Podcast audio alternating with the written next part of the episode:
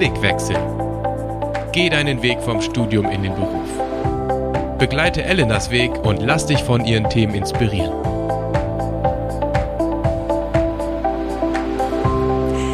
Abschalten, ausklingen, zur Ruhe kommen, das ist manchmal gar nicht so leicht. In der Antike galt die Muße sogar als Kunst, aber das kennen wir wahrscheinlich alle. Wenn wir frei haben, dann juckt es einen eben trotzdem in den Fingern. Eben mal die Mails checken, nur mal ganz kurz gucken, was die Kollegen so schreiben oder ob was wichtig ist und zack, ist man drin in der Falle. Und man denkt zumindest in seiner freien Zeit schon wieder über die Arbeit nach. Wie trennt man Privates und Berufliches?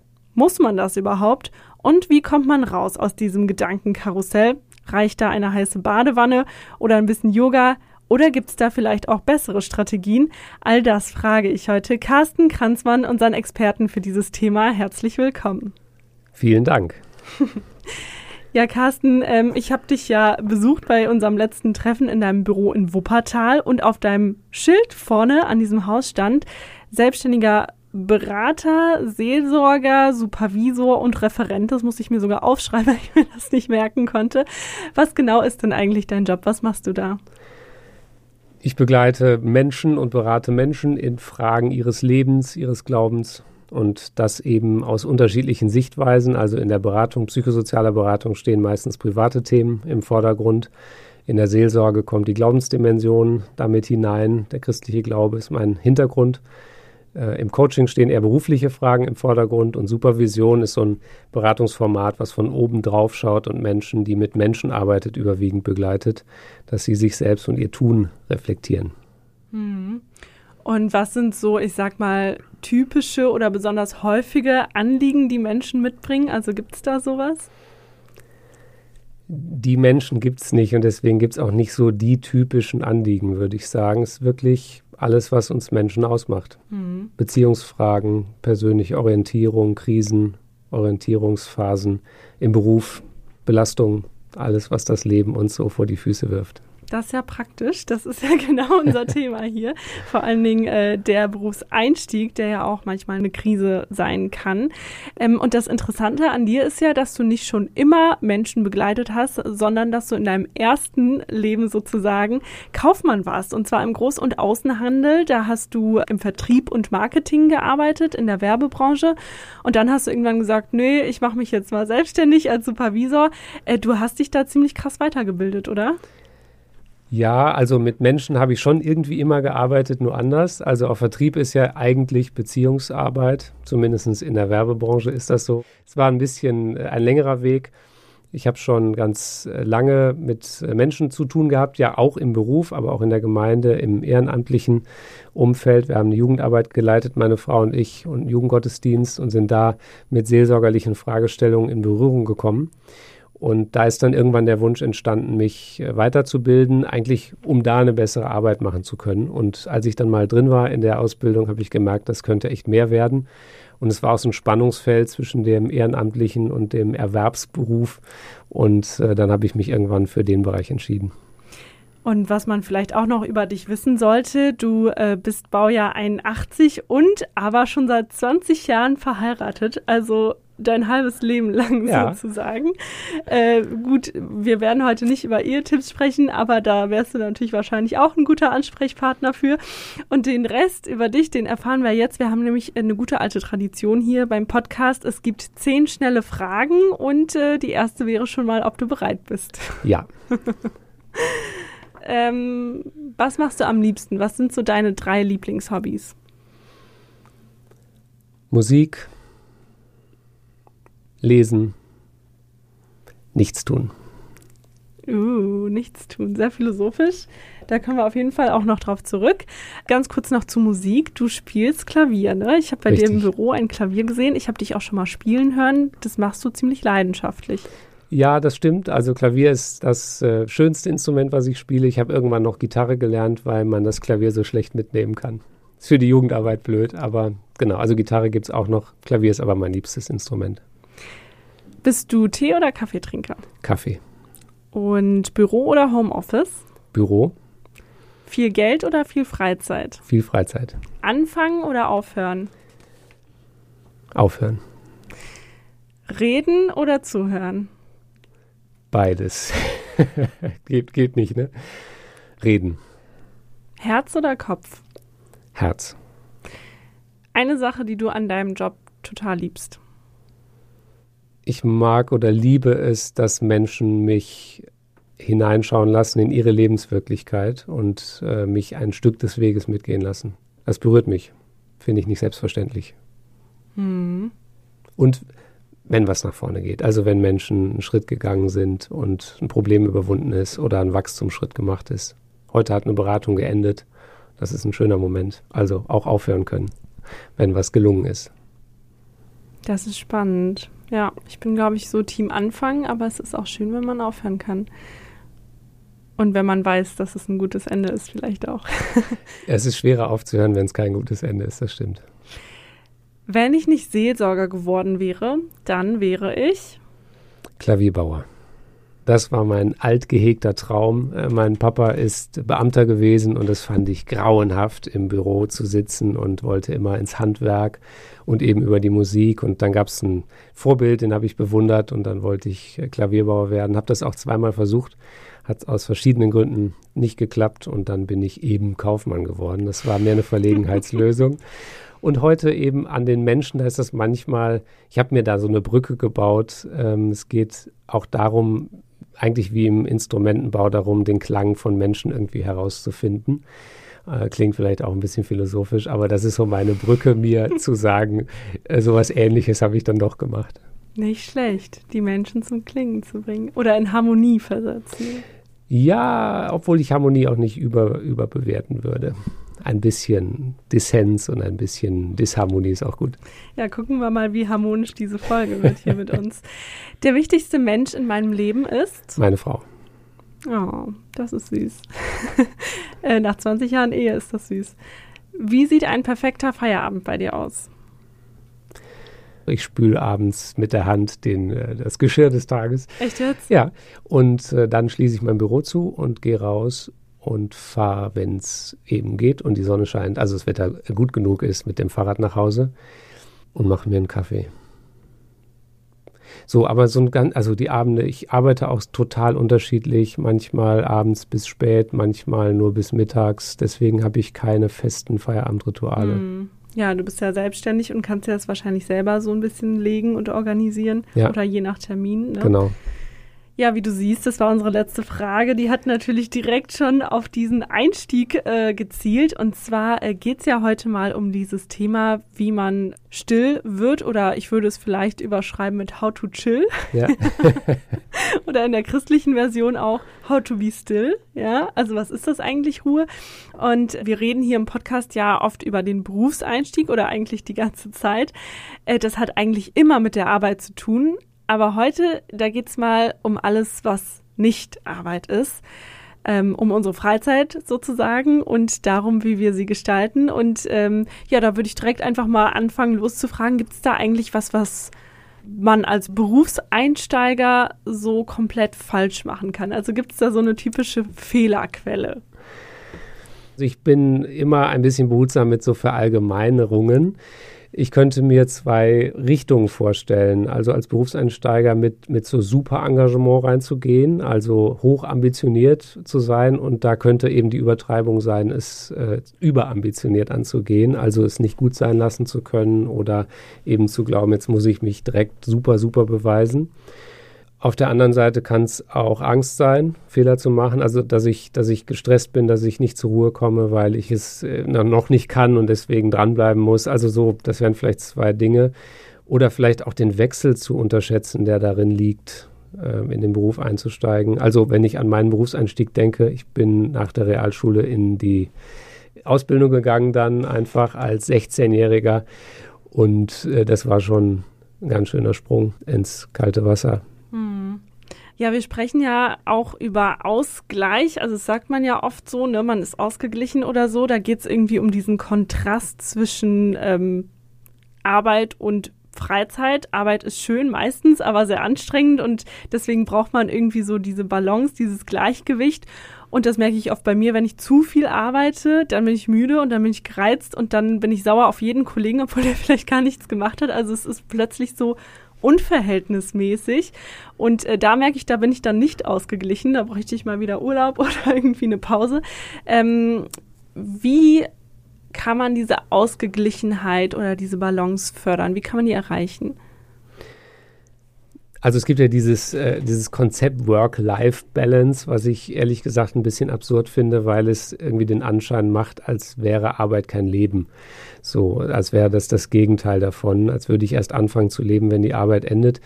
Ausgeglichenheit oder Balance ist insofern, finde ich, auch ein herausfordernder Begriff, weil der manchmal so suggeriert, man wäre also immer in so einem gleichschwingenden ähm, unangestrengten Modus, nichts wird einem zu viel. Und ich glaube, es geht insgesamt darum, dass man da eine Dynamik reinkriegt aus Hingabe und Leidenschaft, sich reinzuhängen, aber eben auch äh, zur Ruhe kommen zu können, nichts zu tun, zu regenerieren oder was zu tun, was mich regeneriert. Und mir gefällt ganz gut, es gibt eine Ärztin in Hamburg, die ganz viel so zu Burnout geforscht hat und die hat so ein Lebensbalance-Modell entwickelt. Äh, ja, dass man sich das Leben wie ein Käfer vorstellt, der auf sechs Beinen steht mhm. und man da eine, eine, gewisse Balancierung braucht und die sechs Beine stehen dann jeweils für Lebensbereiche und da ist Arbeit eben einer davon, aber es gibt noch deutlich mehr als Arbeit und Freizeit. Was sind denn die anderen fünf dann quasi außer Arbeit? Also Arbeit und Engagement ist der eine, dann kämen wahrscheinlich Ehe und Familie so als zweites großes Thema, soziale Kontakte, Freundschaften. Mhm. Ähm, einer ist äh, Glaube und Spiritualität. Ein nächster ist Gesundheit, also das ganze Thema Ernährung, Bewegung, Entspannung, Sport und all das. Mhm. Und ein Lebensbereich ist Individualität, also da ist vielleicht das, was wir auch Hobbys meinen oder das, wo, wo ich als Einzelner auch ein Stück auf meine Kosten komme, auf diesen Lebensbereichen sozusagen sich zu stellen und sich darin zu, zu positionieren. Das ordnet die Arbeit ein bisschen ins gesamte Leben ein und macht mhm. sie nicht zu dem alles Dominierenden, denn das ist dann die Gefahr.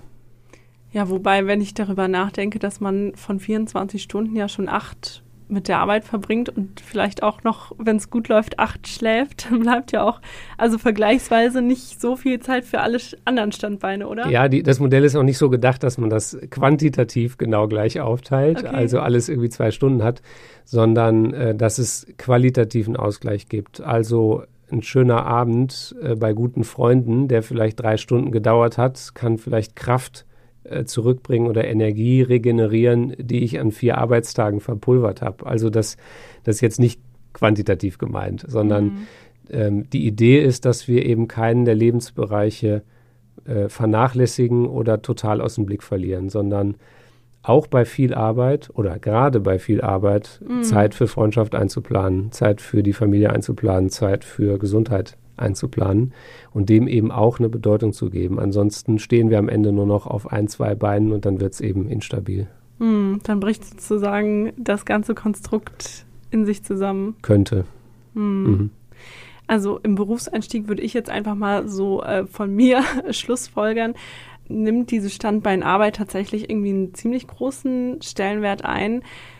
Manchmal geht das aber ja auch nicht anders, ne? Weil, ähm, also ich fahre ja auch eine Stunde zur Arbeit und zurück, das ist vielleicht nicht bei allen so. Ich pendle. Und wenn ich mir jetzt zum Beispiel, also das ist jetzt ein witziger Zufall, dass wir uns gerade jetzt zur Aufnahme treffen, weil ich habe zwei Wochen Frühschicht hinter mir. Und da ist mein Tag zum Beispiel so, dass ich um vier Uhr schon aufstehe, dann zur Arbeit fahre ähm, so ungefähr bis 12 Uhr arbeite, nochmal dann zurückfahre, was esse, dann schlafe ich meistens ein bisschen, damit ich irgendwie halbwegs wieder klarkomme. Und äh, da ich dann aber ja nur sechs Stunden gearbeitet habe, würde ich zum Beispiel am Abend mich dann nochmal an den PC setzen. Und somit ist ja mein ganzer Tag irgendwie kreist ja um die Arbeit. Also mhm ich merke, dass mir das wahrscheinlich gut tun würde, mal rauszugehen oder Sport zu machen, aber meistens bin ich zu faul dafür. oder wir hatten das auch in der letzten Folge, die Katja, die im, im Ref war und Lehrerin werden wollte und meinte, boah, ich hätte voll gerne auch mal was mit Freunden gemacht, aber mhm. es war einfach überhaupt keine Zeit da. Mhm. Wie kann man also, diese Balance sozusagen wiederherstellen, wenn die dann irgendwie Zeit Also erstmal in meiner Welt ist um vier Uhr aufstehen Nachtschicht und nicht Frühschicht. ähm, ja, das Also ich glaube auch nicht, dass es immer und zu jeder Zeit geht. Also die Frage ist, wie geht es dir denn in einer anderen Schicht beispielsweise? Mhm. Gibt's, ist da mehr Möglichkeit? Ne? Gerade Schichtdienstarbeitende äh, haben da große Herausforderungen, Freundeskreise zu pflegen. Aber deswegen kann man ja nicht sagen, gut, dann ist das für mich nicht wichtig. Die Frage beim Pendeln zum Beispiel, wie verbringst du die Zeit auf dem Weg hin oder zurück zur Arbeit? Ne? Ist das dann eigentlich auch Arbeitszeit? Rechnest du die auch mit ein? Ist eine sehr gute Frage. Guckst du in der Zeit in der Bahn einfach auch mal aus dem Fenster oder mhm. ist die ganze Zeit das, das Hirn irgendwie dran und, und wird stimuliert und herausgefordert? Also ich glaube, es gibt auch in diesen von außen gesehen zwingenden Strukturen immer noch Räume, auch zwischendurch zum Beispiel eine Viertelstunde in der Bahn einfach aus dem Fenster zu gucken und nichts zu tun. Mhm. Oder äh, letztens bin ich beruflich äh, länger unterwegs gewesen und habe auf der Fahrt einen Freund von mir angerufen. Wir haben eine Stunde 15 telefoniert. So, auch da öffnet sich ein Raum, wenn man ihn sucht und wenn man sagt, ich will das pflegen. Ich hätte natürlich auch während der Fahrt noch einen Podcast hören können und mich weiterbilden, aber ich habe dann eben ein bisschen Freundschaft gepflegt. Mhm. Ja, ich packe tatsächlich oft auch meinen Laptop aus in der Bahn. Aber weil ich dann immer denke, naja, ich muss die Zeit jetzt halt nutzen. Mhm. Ähm, ich mag es auch nicht, Zeit zu verschwenden. Mhm. Und bevor ich dann zu Hause am Schreibtisch sitze und das mache, denke ich, naja, ich sitze hier ja sowieso.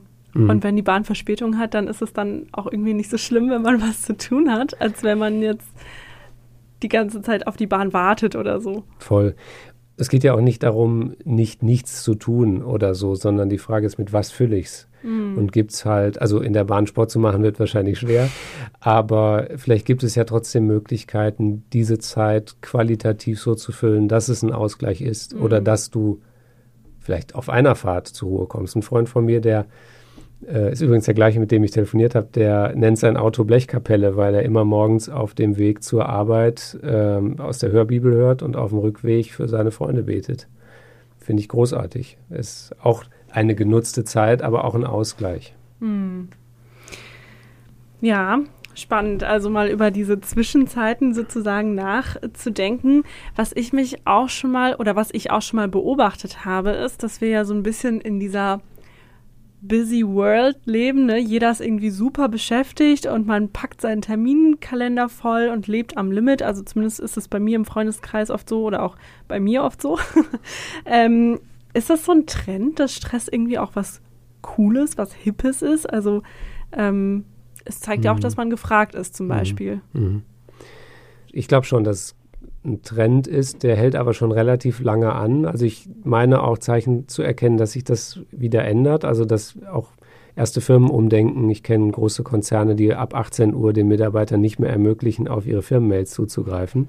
Also wo quasi von außen die Strukturen geschaffen werden, damit der Einzelne, äh, dem Gezwungen Einzelnen wird. es erleichtert wird. ähm, ja, also du sprichst was total Wichtiges an. Es kann ja eine Funktion haben, nicht zur Ruhe zu kommen, die ganze Zeit busy zu sein. Eben mir zu beweisen, dass ich wichtig bin oder dass man mich braucht oder dass ich eben viel beschäftigt bin. Das ist eine Frage, glaube ich, der inneren Werteordnung. Und ich habe auch eine Zeit lang so gelebt. Also ich erinnere mich an einen Moment, den ich hinterher wirklich schamvoll empfunden habe. Im Jugendgottesdienst, wo wir uns auch mal gesehen haben, wollte meine Nichte mit mir äh, einen Termin abstimmen, weil sie Geburtstag feiern wollte. Und ich habe in den Kalender geguckt und das war irgendwie, weiß ich nicht, in drei, vier Monaten noch ein Samstag mhm, frei. Das kommt mir sehr bekannt vor, ja. Und irgendwann hat sie mir mal gesagt, dass sie insgesamt eigentlich sich mehr Zeit mit uns erhofft hat. Und das fand ich schade und auch ein bisschen beschämend, so, weil ich gedacht habe, für Familie war eben keine Zeit mehr. Es war halt immer so viel zu tun. Und wir, also meine Frau und ich, haben uns irgendwann entschieden, wir wollen lieber Zeit als Geldmillionäre werden. Also nicht, dass das eine schon mal in erreichbarer Nähe gewesen wäre, aber im Zweifel, war ja eben deine Frage, mhm. würde ich mich für mehr Zeit als für mehr Geld entscheiden.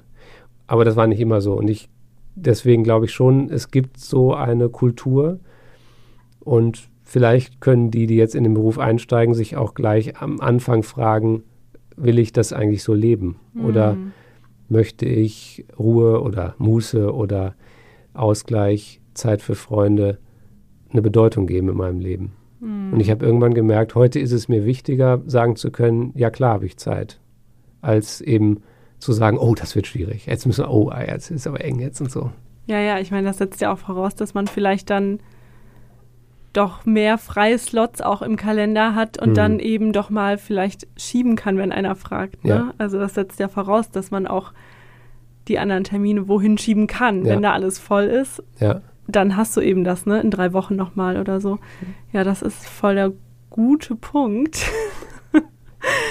und manchmal ist es ja dann auch gar nicht nur die Arbeit, die so viel ist, sondern manchmal ist es ja auch, dass wir uns sonst auch mit Terminen vollballern, zum Beispiel äh, so Freizeitstress. Vielleicht hat man auch schöne Termine, auf die man sich freuen sollte, zum Beispiel eben mit der Familie. Aber dann sitzt man da und denkt so, oh, ich könnte jetzt eigentlich so viel noch machen und mhm. man kann das dann gar nicht so genießen, mhm. weißt du, was ich meine? Voll.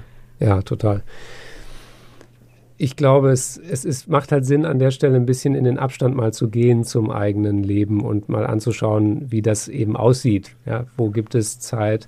Und es ist eine schöne Idee, finde ich, dass du dir oder wenn, wenn du dir Zeitslots in deinen Kalender einträgst, wo zum Beispiel Zeit für Sport oder Zeit für Gesundheit oder Zeit für Freunde drinsteht, das nicht dem Zufall zu überlassen. Also nicht der Arbeit, in dem Fall jetzt der Erwerbsarbeit oder so, äh, einfach zu erlauben, die dominante oder die Deutungshoheit über meinen Kalender zu kriegen, sondern zu sagen, nee, das möchte ich mitbestimmen, soweit es geht. Es gibt also. ja auch also Lebenssituationen, zwei, drei kleine Kids oder so, wo das dann auch wieder eine Herausforderung ist. Mhm. Aber dann ist es eben eine Herausforderung. Und ich kenne ein Paar, da hat die äh, Frau ihrem Mann mal zwei Hotelübernachtungen geschenkt, um sich wieder auszuschlafen, damit er dann bei der Familie irgendwie wieder ein bisschen mehr bei sich sein kann. Finde ich sensationell. Also diese Räume irgendwie suchen, dem eine Bedeutung geben. Mhm von Anfang an. Das wäre natürlich cool im Berufseinstieg schon. Also sich nicht von seinen Terminen beherrschen zu lassen, sondern seine Termine selbst zu beherrschen. Mhm. Ich glaube, das ist manchmal auch bei mir so eine Sucht. Also ich merke dann, wenn ich dann auch mal nichts mache, zum Beispiel mir das eintragen würde oder so, weiß ich gar nicht so richtig, was ich machen soll. Ich bin halt immer so jemand, der denkt, ah, ich habe noch irgendwie unendlich viele To-Dos. Okay, ich nehme mir vielleicht auch immer eigentlich viel zu viel vor. Das ist wahrscheinlich schon das Kernproblem. Und am besten macht man dann noch so zwei Sachen gleichzeitig, zum Beispiel mhm. Bahnfahren und Arbeiten. Mhm. Und ähm, dieses Zeitverschwendungsding, das ist, glaube ich, einfach da, weil man auch gleichzeitig so viele Möglichkeiten immer mhm. hat, denen man eigentlich nachgehen könnte. Da wäre jetzt meine Frage, ist das eigentlich schlimm? Also ist das so schlimm? Nee, ich glaube, die Frage, äh, ob, es ob was schlimm ist oder nicht, entscheidet sich auch ein Stück in den Motiven und auch in den Folgen. Also bei dir klingt ja jetzt auch eine Menge Lebenslust und Lebensfreude raus, zu sagen, ich habe einfach Bock, was zu machen. Ja? Ich interessiere mich für Dinge und lerne gerne dazu. Und das ist ja was Gesundes. Und ich finde auch, Ausgleich zu schaffen, also wenn wir über Ruhe sprechen oder über Stille, reden wir vielleicht nochmal über was Spezielles, aber erstmal über Ausgleich zu sprechen, muss ja nicht heißen, dass ich in der Zeit irgendwie äh, da sitze und Loch in die Luft starre und verzweifelt versuche, nichts zu tun. Äh, Jesus sagt mal, das ist meine Speise, den Willen meines Vaters zu tun. Also das heißt, das ernährt ihn auch. Also da fließt auch was zurück. Ist ja eine Frage der Energie, die ich habe. Und es kann auch, also Muße ist auch nicht nichts tun, sondern Muße ist ein Stück auch was Zweckfreies, was um, um seiner selbst willen zu tun. Und äh, nicht nur, weil ein Outcome da ist, nicht nur, weil ich damit wieder irgendwas erreiche, sondern aus Freude am Tun selbst. Ich habe ganz lange Klavier gespielt, nur noch äh, im Dienstleistungsmodus, im Gottesdienst, im Jugendgottesdienst, aber gar nicht mehr um der Musik willen, mhm. zum Beispiel. Und heute äh, spiele ich eben nicht mehr im Jugendgottesdienst, das machen jetzt andere. Und ich versuche immer wieder, mich ans Klavier zu setzen und zu spielen, weil ich spielen möchte und nicht einfach, weil ich damit wieder irgendwas tue mhm. sondern um des Klavierspielens willen. Dann ist zwar keine Stille, aber es ist trotzdem Ruhe. Also es ist trotzdem beruhigend. Mhm. Also das auch mal zu hinterfragen, vielleicht die Motive, die man hat bei dem, was man ja. tut. Ne? Und wenn ich halt merke, ich wäre total nervös, wenn ich nichts tue, dann mal zu fragen, was entsteht denn da in mir für ein Text? Also was was macht mich denn jetzt nervös? Also heißt das, ich bin faul oder heißt das, andere Leute denken jetzt was Komisches über mich oder ich kann nicht mehr mithalten oder so? Oder kann ich mich auch von Herzen mal über einen Moment Leerlauf freuen? Ich weiß nicht mehr, wer das gesagt hat, aber irgendein Philosoph, glaube ich. Die größten Probleme der Welt würden gelöst, wenn wir Menschen lernen, äh, irgendwie still auf unserem Zimmer sitzen zu können. So, ne? Das weiß ich nicht, ob das stimmt, aber sich mal mit dieser Ruhe zu konfrontieren, können wir mal ausprobieren. Mhm. Also du wärst schon sozusagen dafür, dass man Ruhe braucht auch und dass jeder Mensch auch Ruhe braucht. Ja, ja. ich denke schon. Um aufzutanken, ja. aufzuladen. Ich glaube, Ruhe kann man auch irgendwie lieben lernen, so, also auch Stille äh, ein Stück lieben lernen. Ich habe das mal verloren. Ich habe mal über ein Jahr lang Tinnitus gehabt. Das war als Musiker richtig ätzend. Boah. Und äh, also gar keine Stille. Es war so ein ganz hoher Pfeifton wie so ein alter Fernseher. Ach. Genau. Und äh, seitdem das weg ist, Gott sei Dank, liebe ich es, auf Stille zu hören. Wirklich. Also ich sitze manchmal da und höre einfach aufs Nichts. Und ähm, das, das macht was irgendwie mit einem. Also mit mir zumindest. ja, ja, ja. Das ist ganz interessant, was du ansprichst. Also, dass man vielleicht auch das äh, mal wertschätzt, was man hat, wenn man es zwischendurch sozusagen verliert oder mhm. wenn man es verliert. Ähm, da gibt es auch ein ganz interessantes Buch von äh, Thomas Schjödin, ich weiß nicht, ob man es so ausspricht, ich glaube Schwede, der ist Pastor und der hat ein Buch geschrieben, warum Ruhe unsere Rettung ist. Ich weiß nicht, ob du es kennst. Kenne ich, ja. Aber bei ihm war es ja auch so, dass er selber zwei Söhne verloren hat, also richtig krasse Schicksalsschläge. Und ähm, was ich mich gefragt habe, ist, brauchen wir manchmal so eine tiefe Krise oder irgendwas, was uns zu diesem Umdenken bringt, dass wir mal wirklich es sein lassen, immer in diesen Aktionismus zu verfallen. Mhm. Weißt du, dass wir mal das Große und Ganze sehen. Mhm. Weil ich finde, manchmal hat man das ja, ne? Diese Momente im Leben, wo man nochmal auftaucht und die Augen aufmacht und so denkt, was mache ich hier eigentlich die ganze Zeit? Ne? Ich mhm. renne die ganze Zeit in meinen Job und die Firma bezahlt mich zwar dafür, aber ist mir das das wirklich wert, dass mhm. mir das so wichtig ist? Mhm. Also ja, das Buch ist, ist echt super. Ähm, er hat ja auch so einen Ruheort, glaube ich, wenn ich mich richtig erinnere, die Küchenbank oder so, auf die er mhm. sich dann legt. Ähm, die Frage, ob wir Krisen dafür brauchen, die finde ich spannend. Also wenn es so wäre, dann würden wir den Podcast vielleicht nicht jetzt machen, sondern sagen, naja, die Leute müssen sowieso alle vor die Wand laufen und dann werden sie schon merken. Mhm. Wir versuchen ja jetzt darauf aufmerksam zu machen, am Anfang diese Weichen schon zu stellen. Präventiv sozusagen. Ja, und das ist echt ein Spannungsbogen, weil persönlich würde ich das unterstreichen. Wesentliche Dinge in meinem Leben habe ich auch mit Schmerzen gelernt. Ähm, im Nachhinein würde ich die Krisen gerne vermieden haben, aber ich möchte nicht mehr auf den Ertrag oder die Errungenschaften verzichten. Mhm.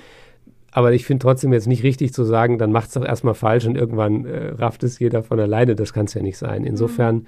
ja und nein. Also Krisen können uns helfen, fordern uns heraus, aber natürlich können wir auch versuchen vorzubeugen und auch eine Krise vermeiden, indem wir das Learning anderer Menschen vielleicht schon auch für uns bedeutsam nehmen und sagen, Mensch, wenn andere das so empfehlen, dann versuche ich das doch gleich mal mhm. und guck mal, wie es mir damit geht, bevor ich dazu gezwungen werde. Denn das ist ja am Ende die Krise, die uns dann dazu zwingt, zu dem, was wir vorher nicht wollten oder konnten oder mhm. uns nicht vorstellen konnten. Ja, dazu braucht es eine Portion Weisheit, auf jeden Fall. Nee, ich bin darauf gekommen, weil ich auf deiner Website auch gesehen hatte, dass du ein Zitat von Samuel Koch ähm, zitiert hast. Und zwar äh, sagt er, der Mensch ist vor allem ein Human Being und kein Human Doing. Also das Tun folgt dem Sein und nicht umgekehrt. Warum war dir das so wichtig, dass du das nochmal auch genommen hast, mhm. zum Beispiel für deine Website? Ich fand es ein tolles Wortspiel. Liebe Wortspiel. Also genau, das hat mir einfach wahnsinnig gut gefallen. Äh, und ihm kann man es echt abnehmen, weil er ja aus dieser auch Identität eines Sportlers heraus sich wirklich neu entdecken und erfinden musste. Mhm. Und ich finde, man kann ihm wahnsinnig gut zuhören, wie er darüber spricht und wie er eben durchbuchstabiert hat, wer bin ich jetzt jenseits meines Tuns, jenseits meiner Sportlichkeit, äh, jenseits meiner Leistungsfähigkeit. Und dann auf dieses Wortspiel gekommen ist. Und das finde ich stark, auch wenn es nicht kategorisch gilt. Also wir Menschen werden ja auch das, was wir sind, durch das, was wir tun. Insofern ja, hat das auch wieder eine Grenze. Aber sich erstmal als christlich gesprochen als Geschöpf Gottes wertzuachten und zu würdigen, bevor ich nachgewiesen habe, ob ich es auch wert war, geschaffen zu werden oder so, äh, finde ich eine ganz tolle Perspektive. Und sich als Geschöpf Gottes ernst zu nehmen, bedeutet auch, sich als Mensch ernst zu nehmen, der Ruhe braucht, der eben einen gewichtigen Teil seines Lebens verschläft. Das ist doch großartig. Wir müssen schlafen. Und äh, Schlafentzug ist eine Foltermethode. Und das heißt einfach, wir brauchen Ruhe, wir brauchen Regeneration. Wir mhm. brauchen auch Arbeit. Wir brauchen auch das Tun. Beides. Muss man da auch selbst diszipliniert für sein? Also würdest du sagen, man muss sich diese Ruhe manchmal erkämpfen, weil das nichts ist, was wir von Natur aus erstreben? Es kommt darauf an, wen wir vor uns haben. also ganz am Anfang der Bibel steht ja, sechs Tage sollst du arbeiten und einen Tag sollst du ruhen. Mhm. Wenn wir das mal so nehmen und wir jetzt nicht theologisch den Sabbat auseinandernehmen, sondern sagen, ein Siebtel der Zeit jenseits des Schlafens ist zur Ruhe gegeben, dann gibt es Menschen, die den ersten Teil hören müssten, sechs Tage sollst du arbeiten, denen es leicht fällt zu ruhen und die ein bisschen Disziplin brauchen zu arbeiten. Und dann gibt es mhm. andere Menschen, die eben von sich aus sagen würden, so ein Mist, ich will aber acht Tage arbeiten und keinen ruhen, sondern die irgendwie den Eindruck haben, das, das ist ein falsches Konzept, ja, das, das muss Gott sich geirrt haben. Also alle können ruhen, aber ich darf das nicht. Äh, dann ist es eine Übertreibung. Dann brauchst du auch Disziplin, sich an diese Ruhe auch zu halten. Mhm. Also sich die zu verordnen. Du hast auch mal im Vorgespräch gesagt, dass man ähm, keine Zeit hat, seine Axt zu schärfen, weil man Bäume fällen muss. Äh, das fand ich sehr lustig. Da musste ich erstmal so drüber nachdenken, was du damit meinst. Das ist eigentlich genau das gleiche Beispiel, mhm. oder? Mhm. Im Buch Prediger, also in diesem äh, tollen Buch der Weisheit in der Bibel, steht das, wer mit einem stumpfen Eisen arbeitet, braucht viel mehr Kraft. Und daraus, also den Satz habe ich mir nicht selbst ausgedacht, ich weiß gerade nicht, von wem er stammt. Ich habe keine Zeit, meine Axt zu schärfen, weil ich Bäume fällen muss. Das zeigt halt die Absurdität der Idee, dass man sich Ruhe nicht erlauben kann, weil man so viel zu tun hat. Denn wenn wir uns selbst auch als eine Art Werkzeug verstehen würden, das heißt unsere Kräfte pflegen oder unsere Schneide schärfen müssten und dafür braucht man eben Ruhe, dafür muss man mal aufhören zu arbeiten, mhm. äh, dann ergibt das für jeden eigentlich Sinn, zu sagen, es macht keinen Sinn, mit doppelter Kraft Bäume zu fällen und dafür die Zeit einzusparen, äh, die, die Axt zu schärfen. Und in diesem Bild wäre dann eben die Regeneration oder die Ruhe das Schärfen oder das Pflegen der eigenen Seele. Hm. Und es ist ja nicht nur so, dass du sozusagen, dass deine körperlichen Kräfte zurückkommen in dieser Zeit der Regeneration, sondern es ist ja auch vielleicht auch eine Reflexion, also dass mhm. man sich erstmal anguckt, muss ich überhaupt noch 50 Bäume fällen oder Absolut. reicht es eigentlich vielleicht schon? Ähm, ja, das ist total spannend, weil ich glaube, manchmal kann man auch sich total drin verlieren und un unendlich einfach To-Dos abarbeiten, weil das ja auch nie ein Ende hat. Ne? Mhm. Also irgendwie, das ist so ein bisschen gut. Man sagt immer, an der Uni ist man unendlich am Studieren, man hat immer Hausarbeiten, das stimmt auch. Aber bei der Arbeit ist es, kommt es viel mehr auf einen selber drauf an, dass man zum Beispiel mal das Handy zur Seite legt mhm. oder den Laptop zuklappt, das ist ja gerade im Homeoffice auch eine große Versuchung, mhm. dass man immer mal wieder dran geht oder ähm, gerade auch wenn man vielleicht nicht so die festen Arbeitszeiten hat, dass das ausufert und man mhm. doch irgendwie länger dran sitzt. Ja, auch da gibt es ja Leute, die sagen, das ist eine gute Idee oder keine gute Idee und alle brauchen die gleichen Regeln. Und da würde ich auch zurückfragen, wenn man zwischendurch nochmal dran geht, stresst es mich oder stresst es mich nur, weil ich denke, das darf ich jetzt nicht, weil es mich ja dann stresst. ähm, also ich, ich kenne auch Menschen, die sagen, dass auch im Urlaub, äh, Geschäftsführer, den ich kennengelernt habe, der sagt, äh, mich stresst es mehr, äh, drei oder zwei Wochen gar nicht zu wissen, was da läuft, weil ich eben die Verantwortung trage, auch für viele Mitarbeiter. Und für mich ist es vollkommen okay, eine halbe Stunde am Tag äh, reinzuschauen, meine Mails äh, zu beantworten, zwei, drei Fragen zu klären und danach kann ich in den Urlaub gehen und kann abschalten. Mhm. Und es gibt Menschen, die würde schon die Möglichkeit, dass jemand anrufen könnte, dass ich erreichbar wäre, setzt die Menschen innerlich schon unter Strom. Also auch da ein Stück zu gucken, ähm, stresst es mich wirklich oder kann ich das miteinander vereinbaren? Das Problem bei der Entgrenzung der Arbeit, also deswegen, als du gefragt hast, Homeoffice oder Büro, ich habe extra ein Büro außerhalb auch der eigenen Wohnung, äh, weil ich mich dazu ein Stück weit nicht zwingen, aber doch anleiten will. Motivieren. Feier, genau, motivieren will. Ich will mir selber heilsame Grenzen setzen, weil ich mich kenne. Ich arbeite gerne und dann würde ich eben auch abends noch weitermachen. Manchmal mache ich das trotzdem. Aber jedes Mal, wenn ich sozusagen hinfahre und weggehe, werde ich daran erinnert, jetzt ist dieser Teil des Lebens, also diese Art Arbeit, ist jetzt beendet. Und dann muss es einfach einen guten Grund geben, es nochmal zu machen. Und die Entgrenzung, dadurch, dass alles auf demselben Gerät vielleicht passiert, ist schon eine Herausforderung. Hm. Wobei das ja im Kopf dann auch manchmal weitergehen kann. Na ne? klar. Aber das gehört ja, also bei Kopfarbeitern gehört es ja auch dazu. also es gibt kreative Ideen für einen Vortrag oder so. Ist das dann Arbeit gewesen oder bin ich auf dem Spaziergang, habe eine gute Idee? Dann gehe ich ja nicht nach Hause und habe ein schlechtes Gewissen, sondern dann habe ich halt eine gute Idee gehabt. Wenn es insgesamt das Leben auf den sechs Beinen einigermaßen verteilt steht, dann kannst du auch mal abends im Bett liegen und noch eine coole Idee entwickeln für die Oder für mit nächsten deiner Podcast. Frau über die Arbeit reden. Genau. Ne? Mhm. Ja, voll cool. Ähm, das heißt, es ist gar nicht so schlimm, sozusagen auch über Arbeit nachzudenken in seiner Freizeit. Das ist schon mal gut. Ähm, aber was ich auch ganz interessant fand, du hast ja keine sozialen Medien. Also du bist kein Social-Media-Nutzer. Gibt es da einen besonderen Grund? Also gar nicht, gar, gar nicht keine, stimmt ja auch nicht. Also ich bin, ich habe schon WhatsApp, äh, aber ich bin halt weder bei Insta noch bei TikTok noch bei äh, sonst wo. Ja, das hat einen Grund. Ähm, ich glaube, ich könnte da nicht mit umgehen. Also ich war tatsächlich auch. Aber jetzt nicht technisch, ne? Äh, nee, technisch bin ich schon äh, einigermaßen versiert. Ich würde es bedienen können, aber äh, ich kenne mich halt, ich interessiere mich dafür, ich interessiere mich auch für Menschen. Ich würde wahrscheinlich äh, mich schnell drin verlieren können. Und ein paar Sachen will ich auch einfach gar nicht wissen, die da laufen. Äh, der Richard David Precht hat vor einiger Zeit äh, gesagt, in unserer Zeit muss jeder lernen, sein Gehirn in Sicherheit zu bringen. Und ich erweitere das mal, müssen wir lernen, unsere Seele in Sicherheit zu bringen. Und das ist eine Form von mir, das zu tun, weil ich einfach weiß, dass es zu viel mit mir machen würde. Mhm. Dann lasse ich es eben. Das finde ich, ähm, finde ich mutig, also finde ich cool, weil man denkt ja auch immer, wenn man sein Instagram-Profil löscht, dass man jetzt auf jeden Fall was verpasst, ne?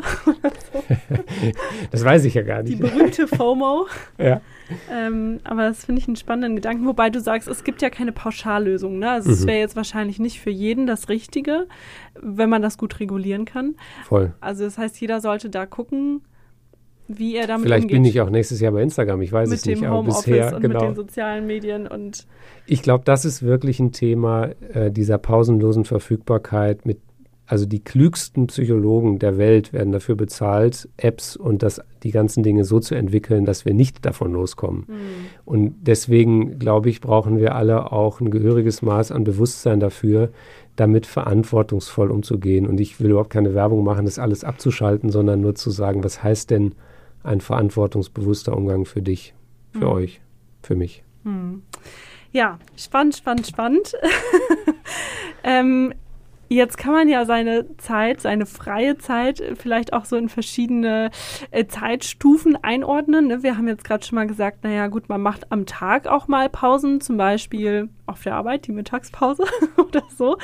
Ähm, dann gibt's aber auch so eine Pause in der Woche. Du hast gerade den Sabbat schon erwähnt und vielleicht im Jahr gibt's auch noch mal eine Pause, in dem man diesen Trott unterbricht und ausbricht aus seiner Routine. Ähm, fangen wir mal bei dieser kleinsten Pause an, vielleicht bei der Alltagspause. Hast du da irgendwie einen, Tipp, wie man ja seine Mittagspause, seine, seine Kaffeepause äh, gestalten kann, Mhm. dass, dass man da vielleicht ähm, effektiver Kraft holt, um seine Axt zu Wir schärfen? verzwecken jetzt die Pause. Ja, es kommt vielleicht ein bisschen darauf an, was man sonst als Arbeit hat. Ich glaube, günstig wäre es, einen spürbaren Wechsel zu haben in der Pause. Also wenn ich, wenn meine Arbeit darin besteht, in einen Bildschirm zu starren und irgendwelche Dinge zu sehen und zu schreiben oder zu hören, dann wäre es günstig in der Pause genau das nicht zu tun. Also nicht einfach nur den Inhalt zu wechseln und eben rüber zu gehen zu Insta oder so Oder Candy Crush? oder Candy Crush, sondern an der Stelle äh, zu überlegen, was ist wirklich auch für, für mich und für mein Hirn ein wirklicher Wechsel. Oder zu überlegen, wenn ich jetzt mit Kollegen und Kolleginnen zusammen Mittagspause mache, will ich das an jedem Tag in der Woche, weil auch die soziale Interaktion auf der einen Seite super ist, kann Kraft zurückbringen, aber vielleicht ist es trotzdem auch Energie, die abfließt. Hm. Und dann überlegen, vielleicht mache ich eine Mittagspause pro Woche, wo ich für mich bin, ich mich zurückziehe. Gerade Oder wenn man im Großraumbüro vielleicht auch arbeitet. zum Beispiel, Ne? ne? Hm. gibt es eine Möglichkeit rauszugehen? Kann ich äh, irgendwo wirklich eine Veränderung ähm, bewirken? Das wäre, glaube ich, ein Prinzip, Mhm. was helfen kann. Es kann auch äh, helfen, keine Ahnung, Großraumbüro, Noise Cancelling Kopfhörer und den Kollegen sagen, äh, zehn Minuten in der Mittagspause bin ich für keinen ansprechbar und ich lehne mich zurück, mache die Füße auf den Tisch und mache mach eine kurze Pause. Ne, dass man auch eben Weg findet für sich. Und ich würde vielleicht grundlegend unterscheiden, das gilt aber nicht nur für die kleine Pause, dass wir uns fragen, suche ich eher Zerstreuung oder suche ich eher eine Sammlung? Also Zerstreuung heißt einfach ablenken, mhm. äh, mich von außen in irgendeiner Form äh, bespielen lassen. Und Sammlung heißt ein Stück in mich gehen oder zu mir kommen, bewusst werden, wo bin ich gerade, was mache ich hier, mhm. wie möchte ich den zweiten, die zweite Tageshälfte leben. Äh, das ist ja nicht nur die Frage in der Mittagspause wahrscheinlich, wobei ich ja noch nie verstanden habe, Menschen, die sich dann was zu essen mitgebracht haben und vom Bildschirm gegessen haben. Mhm. Wahrscheinlich wollten die einfach früher, früher nach Hause. Ähm, ich gehe dann schon auch gerne mal was essen. Essen ist ja auch wichtig. Ne? Total. Aber äh, das ist vielleicht ja auch eine Frage, die man sich stellt, wenn man dann im Feierabend ist. Ne? Also je nachdem, wann man dann zu Hause ist, äh, isst man dann was. Und ähm, dann ist ja auch die Frage, gucke ich jetzt Netflix oder mache ich was, was mich vielleicht anderweitig aufbaut? Mhm. Mhm. Also Sport zum Beispiel. Gute Frage. Ja. ja. Äh, und wenn ich Netflix gucke, warum gucke ich es und was, also was gucke ich und wie lange gucke ich es? Ne? Ja, ja. ja es, es, gibt auch äh, durchaus Netflix-Filme, die zu einer Art oder überhaupt Filme, die zu einer Art äh, Fokussierung oder Sammlung führen. Das ist ja die Frage auch des Inhaltes. Mhm. Ähm, oder Humor beispielsweise, also wirklich was Lustiges zu sehen, kann ja auch ein total schöner Ausgleich sein. Mhm. Ähm, ja, und dann überlegen, wie lange will ich das machen? Dient, also dient mir das, genau, das dient machen, mir das ne? unterm mhm. Strich? Will ich die Zeit begrenzen? Was habe ich sonst für Möglichkeiten? Noch eine Runde rausgehen? Manche haben sich einen Hund angeschafft, um sich zu zwingen. Ein Corona-Hund. Oder genau, ein Schweinehund, der äh, einen überwindet. Mhm. Ja, ja, weil man ist ja dann doch eher der bequeme Typ und entscheidet sich vielleicht für Zerstreuung als für Sammlung, um in deinem in deinen Kategorien zu sprechen. Es ist eben leichter. Ne? Es geht von alleine. Ich muss mich nicht anstrengen dafür. Und wie gesagt, das kann ja auch eine gute Funktion sein als mhm. Ausgleich. Aber wenn es sich verselbstständigt, das ist ja auch das alte Klischee, äh, der Kerl, der von der Arbeit kommt, Flasche Bier und Fernseher und dann halt bis zum Schlafen sich berieseln lässt. Und das wäre eben für die Seele langfristig nicht so günstig. Mhm bei Christen, Christinnen ist ja oft noch so, dass man abends vielleicht zum Hauskreis geht oder in den Jugendtreff oder äh, in die SMD oder hat irgendein anderes äh, Ehrenamt, was auf dem Programm steht. Lass uns da nochmal vielleicht kurz einen Exkurs machen, weil du das vorhin auch erwähnt hattest, dass du selber da super aktiv warst. Wie viel geht in so einem Beruf nebenher? Also ähm, ab wann ist es denn zu viel? Gibt es da diese Grenze? Weil eigentlich mhm. denkt man ja, man macht das für Gott. Also mhm. warum sollte es jetzt irgendwie too much sein? Ja? ja? Also die Idee, weil ich es für Gott mache, äh, darf es, ist es sozusagen immer richtig, finde ich halt, würde ich hinterfragen, weil dahinter ja die Frage steht, okay, das heißt, Gott hebelt dann seine eigenen Gesetzmäßigkeiten aus und sagt, äh, du musst zwischendurch ruhen, außer du arbeitest für mich sozusagen. Dann, das ist ja dann keine Arbeit. Das ist ja keine, genau, das ist ja keine Arbeit. Ähm, in meinem, ich habe so einen Reflexions- und Anamnesebogen, den ich manchmal am Anfang von der Beratung mitgebe. Da steht die Frage drin, äh, gehören Sie zu einer Gemeinde, Kirche und so weiter, wie oft in der Woche sind Sie da? Mhm. Und äh, das ist manchmal so ein Indiz dafür. Und auch da würde ich sagen, es kommt darauf an, was ich da tue. Wie treffen wir uns? Bin ich immer im Produktionsmodus beispielsweise? Habe ich immer einen Job, den ich da zu erledigen habe? Ähm, und man kann eben nicht dauerhaft ständig Menschen versorgen und hat für sich selber, äh, man, man, füttert sozusagen nicht nach, man, man regeneriert nicht. Da würde ich sagen, es gibt auch kein pauschales Maß, aber auch Gemeinde, Ehrenamt kann zu viel werden. Es ist zu viel des Guten. Gibt mhm. es auch. War bei mir auch so. Ich würde sagen, ich habe irgendwann zwei Jobs gehabt und auch dann gemerkt, jetzt ist, glaube ich, mein Glaube zum Ehrenamt geworden. Mhm. Und es gab keinen Glauben mehr jenseits des Tuns für Gott. Also so Gott als Arbeitgeber und ich bin halt der, der Malocher so. Und das habe ich schon gründlich geändert. Mhm. Ich glaube, das ist ja auch so immer die Frage des Anspruchs an sich selber. Ne? Man, man denkt ja auch vielleicht manchmal, man hat dann verbindliche Verantwortlichkeiten und man hat irgendwie als Christ ja auch immer sowieso ein erhöhtes Pflichtbewusstsein oder vielleicht auch die Hingabe, vielleicht auch der Perfektionismus, Sachen wirklich ganz zu machen, mhm. sich nicht mit wenig zufrieden zu geben. Ist das auch was, was vielleicht aus unseren Gemeinden, aus unserer Sozialisation resultiert, dass das einfach vielleicht auch so erwartet wird und man dann selber mhm. das auch von sich erwartet? Das kann gut sein. Also ich glaube schon, dass es dazu führen kann. Also der, an dem wir uns alle orientieren, die wir uns Christen nennen, der hat sich hingegeben, hat sich aufgeopfert. So, mhm. es war seine Mission.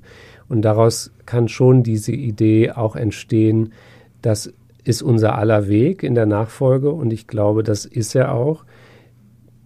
Aber das Maß oder auch die Strecke, die wir zu gehen haben, die ist halt sehr unterschiedlich. Und das Leben als, als Marathon oder als Langstrecke und nicht als Sprint zu sehen, finde ich halt wichtig, auch im gemeindlichen Kontext. Zu sagen, wir haben einen vielleicht weiteren Weg vor uns und es ist nicht nicht christlich, äh, wenn man seine Zeit einteilt, seine Kräfte einteilt, wenn man auch ruht. Es ist geradezu geboten. Mhm. Und eine Kultur zu fördern als Gemeinde, die Leistung dann eben oder Hingabe, die fromme Leistung honoriert und das andere abwertet, finde ich schwierig. Erstens. Und zweitens, Hingabe und Leidenschaft ist was Gutes. Und dazwischen zu balancieren, ist jetzt wieder die Aufgabe. Also ich will nicht so verstanden werden, als würde ich sagen, Leute, ne, wie war das am Anfang, äh, chillen, ähm, findet einen Lebensrhythmus, wo es nie wehtut, ja, sozusagen, wenn ihr abends müde von der Arbeit kommt, habt ihr was falsch gemacht, ja, weil dann, ihr dürft ja nicht erschöpft sein oder so.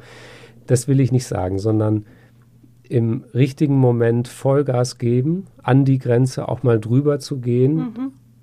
wenn ich dann auch weiß, wo das Bremspedal ist, wo ich auskuppeln kann. Dass ich auch als Christ, als Mensch wert bin, jenseits meines Doings, jenseits meiner Performance. So, und ich habe letztens einen Satz gehört, das fand ich Weltklasse von dem Martin Schleske, der ist Geigenbauer, super ambitionierter Mensch, hat auch Physik studiert, um den Klang besser zu verstehen und wirklich einer, der, der versucht, die beste Geige zu bauen. Und er hat gesagt, Zufriedenheit ist ein höchst unkreatives Lebensgefühl. Ja, also wer sich zu, viel, zu schnell zufrieden gibt, der mhm. bleibt ja unter seinen Möglichkeiten. Und da ist ja was dran. Also gebt euch Mühe, ja, gebt euer Bestes. Perfektionismus sagt jetzt aber, äh, es ist nie genug. Das soll ist nicht das, was mich motiviert, sondern es ist das Muss. Und drunter ist es nichts wert.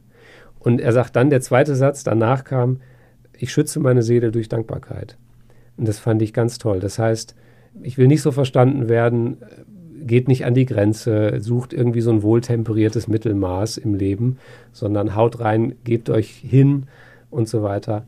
Aber mit derselben Leidenschaft regeneriert auch, ruht euch aus und freut euch daran, dass Gott euch liebt, auch jenseits dessen, was ihr tut. Hm.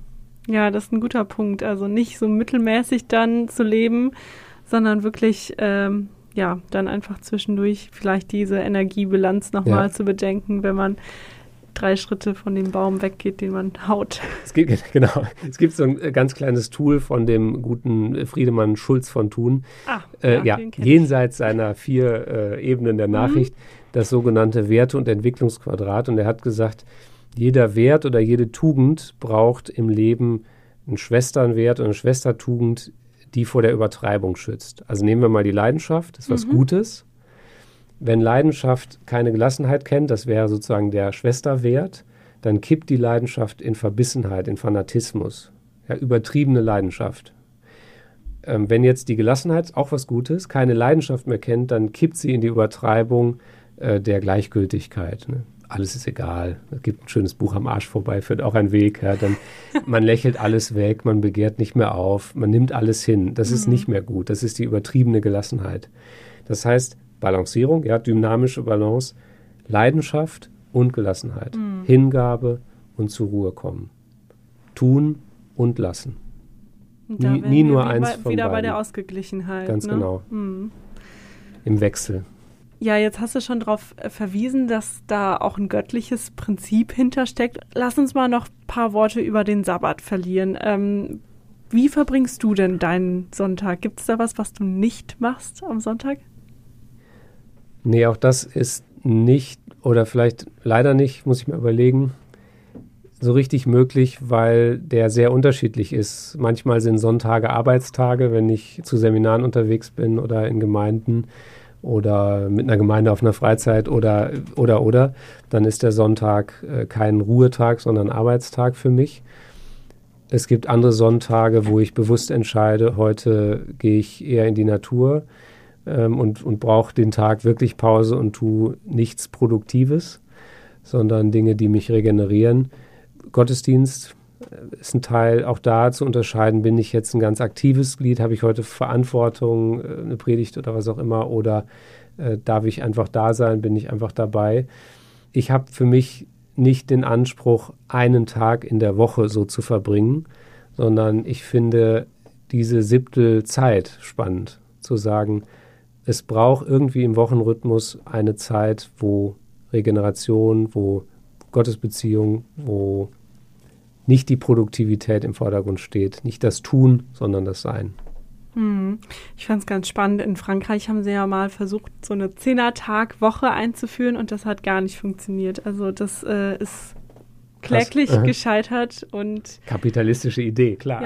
Ja. ja, ja, klar. Also du kannst ja auch mehr verdienen, ne? wenn, wenn, mhm. wenn du kein Wochenende hast und das äh, ist aber total gescheitert und da scheint ja wirklich so ein Geheimnis drin zu stecken in dieser mhm. 6 plus 1 mhm. Woche. Ich kenne nur Leute, die dann zum Beispiel sagen, dass sie sonntags jetzt nicht beim Umzug helfen, wenn mhm. da einer fragt mhm. oder nicht lernen. Ähm, bei mir ist es oft so, dadurch, dass ich ja unter der Woche arbeite und meistens samstags Besuch ist oder irgendwas, da juckt es mich schon sehr in den Fingern, sonntags auch mal die Waschmaschine anzuschmeißen mhm. oder vielleicht ein bisschen aufzuräumen oder so. Manchmal hat man da ein schlechtes Gewissen, aber da würdest du sagen, nicht zu dogmatisch dran gehen. Wenn man da gerade die Kraft für hat, ist es auch okay? Also ich hoffe, dass ich das, dass nicht nur ich das sage, sondern dass ich Jesus richtig verstehe, wenn er sagt, der Sabbat ist um des Menschen willen geschaffen und nicht der Mensch um des Sabbats willen. Das heißt, es geht nicht darum, das Gebot um des Gebotes willen zu halten, sondern den Sinn des Sabbats oder den Sinn des Ruhetages zu verstehen, zu verinnerlichen. Und die Juden haben ja zugegebenermaßen nachvollziehbar, weil es ja wirklich hart geschützt war, der Sabbat, also mit, mit richtiger Strafandrohung am Anfang, äh, haben sie ja Regeln erlassen ohne Ende, um nur ja nicht in die Gefahr zu kommen, irgendetwas äh, Arbeitstechnisches zu tun. Und das räumt Jesus wieder ab und sagt, das ist eine Übertreibung. Jetzt können wir als Christen sicherlich insgesamt nochmal anders über den Sabbat nachdenken, aber das Prinzip, dass es Ruhephasen gibt, dass es Seinphasen gibt, das finde ich, sollten wir versuchen zu leben und eben nicht nur mal, wenn noch was übrig bleibt, sondern wirklich es als Gebot ernst nehmen und sagen, auch das ist uns geboten als Menschen. Und die Übertreibungen werden auch in der Bibel schon kritisiert. Also es wird auch mal das Volk Israel ermahnt und gesagt, Leute, ein echtes Sabbat äh, wäre jetzt, wenn ihr den Armen helft, ja, wenn ihr jetzt was Gutes tut, wenn ihr rausgeht und die Not der Welt lindert, was Tätiges. Also es geht ums Prinzip, glaube ich. Vielleicht ein, zwei Gedanken, also weil wir ja vorhin gefragt haben, ist jetzt Ruhe so eine Typfrage? Ja, es gibt halt manche, die das halt schön finden und andere finden mhm. Ruhe doof. Ähm, gibt ein Psalmwort äh, 46, Vers 10, Psalm 46, Vers 10, seid stille und erkennt, dass ich Gott bin. Ich glaube, die Stille beinhaltet etwas, was es jenseits von ihr nicht gibt. Und deswegen, also zum Beispiel eine Art, Gott zu begegnen, äh, sich vor Gott zu verstehen die ich nicht ohne weiteres äh, woanders finde. So, also das wäre ein Gedanke, zu sagen, nehmt euch Zeit auch für Stille. Und jetzt will ich nicht dogmatisch sagen, hier morgens 20 Minuten stille Zeit oder so als fromme Pflichtübung, sondern eine Zeit des Bewusstwerdens vor Gott. Es kann in der Mittagspause auch einfach mal zwei, drei Minuten sein. Jetzt und hier ist Gott da und ich bin eben auch da. oder ähm, Moment in der Woche oder an einem Abend sich nochmal Zeit zu nehmen. Äh, Gott ist da. Gott ist Gott. Ich nicht. Johannes der Täufer wird mal gefragt, wer bist du? Und er sagt, ich bin nicht der Christus. Also keiner von uns muss die Welt retten, Gott sei Dank. Und darin können wir uns echt ausruhen. Und das ist was, weshalb Stille, glaube ich, nicht nur eine Typfrage ist, sondern für jeden eine Bedeutung hat. Das würde ich vielleicht noch als, auch als christlich-biblische Perspektive sehen. Und der zweite Gedanke, Matthäus 11, 29, Jesus sagt, äh, lernt von mir, ich bin sanftmütig und von Herzen demütig, äh, hier werdet ihr Ruhe finden für eure Seelen. Also wo bringen wir unsere Seele in Sicherheit? Und das ist, glaube ich, vor allen Dingen als Christen gesprochen, bei Christus selbst, der uns zum Frieden verhelfen kann, mit Gott, mit anderen Menschen, mit uns selbst. Und das ist letztlich ja Ruhe. Ruhe ist ja nicht nur Stille, sondern ja auch eine innere eine Art innerer Frieden, würde ich sagen, eine mhm. Art innerer Zustand, wo es gut ist, wo ich sein kann. Oder dieses nach Hause kommen. Ne? Sowas. Mhm. Mhm. Ja, spannend, weil Gott ja auch Mose zum Beispiel in der Stille begegnet ja. ne? und nicht im großen, pompösen, lauten. Ja. ja. dass die Stille nicht einfach kommt, sondern man sie auch suchen muss. Mhm. Ja, auch das vielleicht letzter äh, biblischer Impuls. Äh, Jesus sagt ja, als er seine Jünger beten lehrt, äh, geh in dein Kämmerchen oder in deine Kammer, schließ die Tür zu, dein Vater, der ins Verborgene sieht. Dieses Leben im Verborgenen. Also wenn es immer und überall nur laut ist um dich, dann brauchst du auch einen anderen Raum irgendwo. Also sich mal zurückzuziehen mhm. in die Stille, die Geräusche mal rauszuhalten.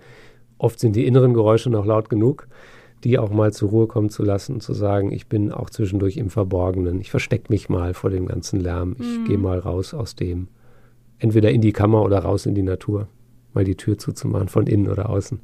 Mhm. Eine Zeit, die man auch nicht mit Arbeit verbringt, auf die sich aber sehr viele freuen, zum Beispiel früher schon in der Schule, die Ferienzeit mhm. und als Arbeitnehmer die Urlaubszeit. Ich habe bei meinem allerersten Urlaub während des Arbeitens gemerkt, dass ich überhaupt drei oder vier Tage brauchte, um rauszukommen aus mhm. der Arbeit. Also ich war so beschäftigt sozusagen mit der Arbeit. Ich habe morgens, wenn ich aufgestanden bin, habe ich gedacht, der Laden läuft jetzt nicht ohne mich. Hast du noch was vergessen? Musst du noch eine Mail schreiben? Ah, hoffentlich klappt das Interview. Hast du da auch alles abgeklärt und so?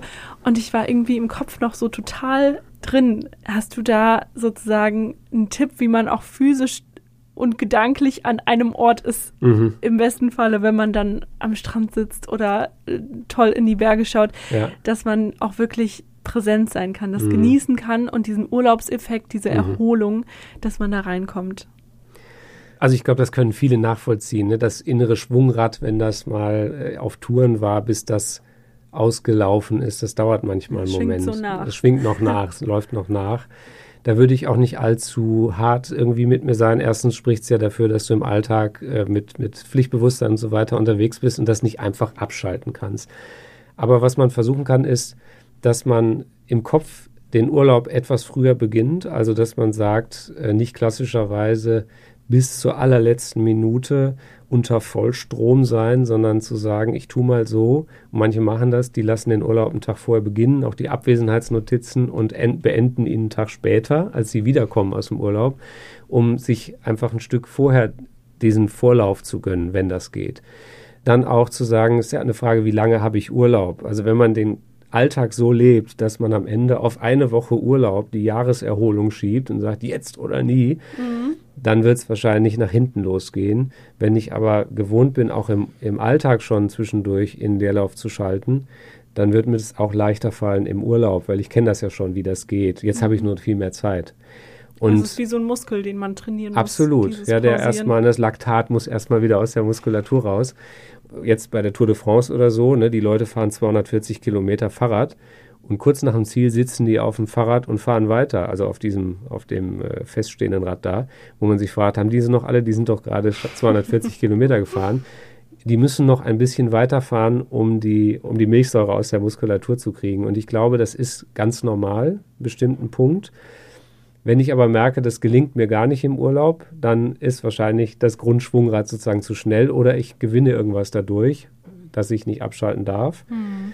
Fühle mich unersetzlich oder so. Also das könnte man versuchen. Also sich ein bisschen Zeit geben, zu sagen, die ist ersten schön, zwei, drei Tage. unersetzlich wäre. Weiß ich gar nicht. meistens nicht. Ich finde es inzwischen eine gruselige Vorstellung. Ähm, es ist sehr entlastend, wenn es nicht an einem hängt. Das und es läuft ja dann auch. Der Laden läuft ja trotzdem. Das merkt man ja dann auch erst. Ja, ist doch sehr heilsam. Und die andere Frage, oder vor Ort dann zu gucken, also wie lange plane ich den Urlaub und rechne ich einfach ein bisschen mit ein. Und manche sagen, das beginnt erst ab der zweiten Woche. Jetzt hat nicht jeder die Möglichkeit, drei Wochen Urlaub zu nehmen. Ich habe viele gehört, die gesagt haben, in der dritten Woche geht es, geht die Erholung richtig los. Mhm. Vielleicht eine Idee für den, der das einrichten kann. Wobei ich heute von einer Erholungsforscherin gehört habe, ich wusste gar nicht, dass es Erholungsforschung gibt, aber gibt es anscheinend. Cooles Feld. Äh, dass es sozusagen egal ist, ob man eine oder drei Wochen Urlaub macht. Also die Länge, die Dauer ist nicht entscheidend, sondern dass man es macht, mhm. weil der Urlaubseffekt ist spätestens nach drei Wochen weg, bei manchen schon nach einer Woche, wenn der Schreibtisch super voll ist ja. und alles bricht wieder über einen hinein. Mhm. Und die sagt zum Beispiel eher, naja, dann mach lieber mal dreimal im Jahr Urlaub mhm. oder viermal mhm. und dann machst du aber dafür nur eine Woche und hast aber diesen Urlaubseffekt öfter mhm. sozusagen. Das fand ich irgendwie auch ganz spannend. Kann ich nachvollziehen deckt sich ein bisschen mehr mit dem, wie ich es auch lebe. Äh, kann jetzt das andere nur als Anekdoten weitergeben, wie Leute das beschreiben. Ne? Mhm. Die sagen, ah, zwei Wochen ist mir viel zu wenig. Noch zwei Gedanken. Vor Ort kann man wirklich versuchen, auch in das Hier und Jetzt zu kommen. Also sich immer wieder zurückzuholen, wenn man, wenn du merkst, die Gedanken schweifen ab, äh, der Alltag drängt sich noch weiter auf, mhm. den freundlich, aber bestimmt zu sagen, äh, danke jetzt nicht, Abwesenheitsnotiz, also quasi auch in sich selber aktivieren und sich auf das konzentrieren, was vor Ort ist. Also die Sinne wirklich auch ins Hier und Jetzt zu holen, zu sagen, wo bin ich hier, was sehe ich hier. Das andere ist, das klingt vielleicht ein bisschen bescheuert, aber wir haben auch mal formuliert, meine Frau und ich, wir wollen versuchen, den Alltag so zu leben, dass wir keinen Jahresurlaub bräuchten. Also, dass man versucht, im alltäglichen Leben nicht so ein Tempo zu fahren, dass man irgendwann mit der Zunge unter den Schuhen sagt, jetzt ist halt Urlaub. Ich bin urlaubsreif. Dann gibt es, genau, dann gibt es ja auch das Phänomen, dass Menschen erstmal krank werden zum Beispiel. Ganz mhm. häufig am Anfang des Urlaubs, weil das Immunsystem so und überlastet war und dann in der Ruhe erstmal mhm. zusammenklappt. Also die Qualität eines Urlaubs hat auch damit zu tun, wie ich den Alltag lebe. Und ich glaube, eine Utopie zu sagen, ich äh, acker mich halb tot und dann fliege ich irgendwo hin, lege mich dahin und nach anderthalb Wochen ist der Akku wieder voll. Mhm. Carsten, wir haben jetzt schon über ganz viel gesprochen. Jetzt mal die Frage an dich. Haben wir was vergessen? Vielleicht einen Gedanken, ne zwei mal zu fragen, was verhindert Ruhe in meinem Leben von außen, also an äußeren Umständen, auf die ich Einfluss habe, und was verhindert Ruhe in mir, also was lässt mich nicht zur Ruhe kommen. Damit mal in den Dialog gehen, mal überlegen, was ist das, kann ich, will ich daran was ändern? Das könnte ein Aspekt sein. Und ein zweiter Aspekt könnte sein, jetzt haben wir so viel über Regeneration gesprochen, verschiedene Dinge genannt, auch mal sich persönlich zu fragen, wobei lädt denn mein Akku auf? Was sind die Quellen, aus denen ich lebe ähm, und aus denen ich schöpfen kann, wenn ich, wenn ich ähm, Energie brauche? Das ist ja unterschiedlich. Für manche ist Musik sowas, für andere gar nicht. Für manche ist es die Natur und für andere ein gutes Buch oder, oder so. Also was ist das, wo wir wieder zu uns kommen und sammeln können? Aber da will ich jetzt auch keine Antworten geben, sondern eigentlich die Frage raus, raushauen und sagen, mm findet mal eine Antwort für euch darauf, die ihr zuhört. Meistens ist es ja, wenn es zu spät ist, dann merkt man es dann auch erst, wenn es zu spät ist. Mhm. Ne? Und das dann einfach so regelmäßig mal zu hinterfragen. Du hast jetzt super viele lebenspraktische Tipps schon gegeben, aber auch total wertvolle Gedanken, über die es sich, glaube ich, lohnt, nochmal nachzudenken, auch im Nachhinein nochmal nachzudenken und zu fragen, wie ist es denn eigentlich so ganz konkret, vielleicht auch in meiner Lebenspraxis oder wo kann ich das umsetzen, einbauen. Äh, wir haben hier in unserem Podcast noch eine Kategorie, die gehört auch schon zur guten alten Tradition, und zwar den Ein-Minuten-Ermutiger. Und da darfst du jetzt, lieber Carsten, nochmal innerhalb von einer Minute deine Botschaft an unsere Hörer und Hörerinnen richten. Ja, du hast mich ja schon vorgewarnt, dass es sowas gibt. Ich fände gut, wenn wir nicht weiter drüber reden, sondern es mal machen und okay. würde die eine Minute Ermutigung dazu nutzen, dass wir mal eine Minute still sind und mal jeder guckt, wie es ihm damit geht. Los geht's.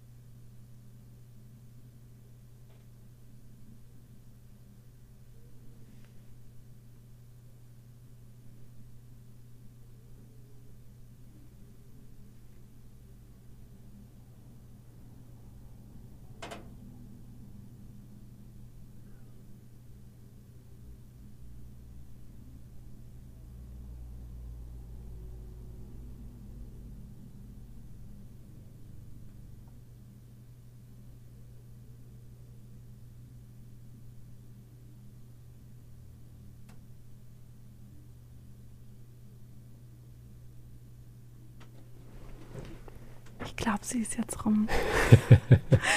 ist das nicht den, schön? Wie bei den obligatorischen Schweigeminuten, das ist ja meistens so, dass man schon vorher irgendwie abbricht, aber irgendwie hat das jetzt richtig gut getan, sich hier mal zurückzulehnen, durchzuatmen, oder? Ja.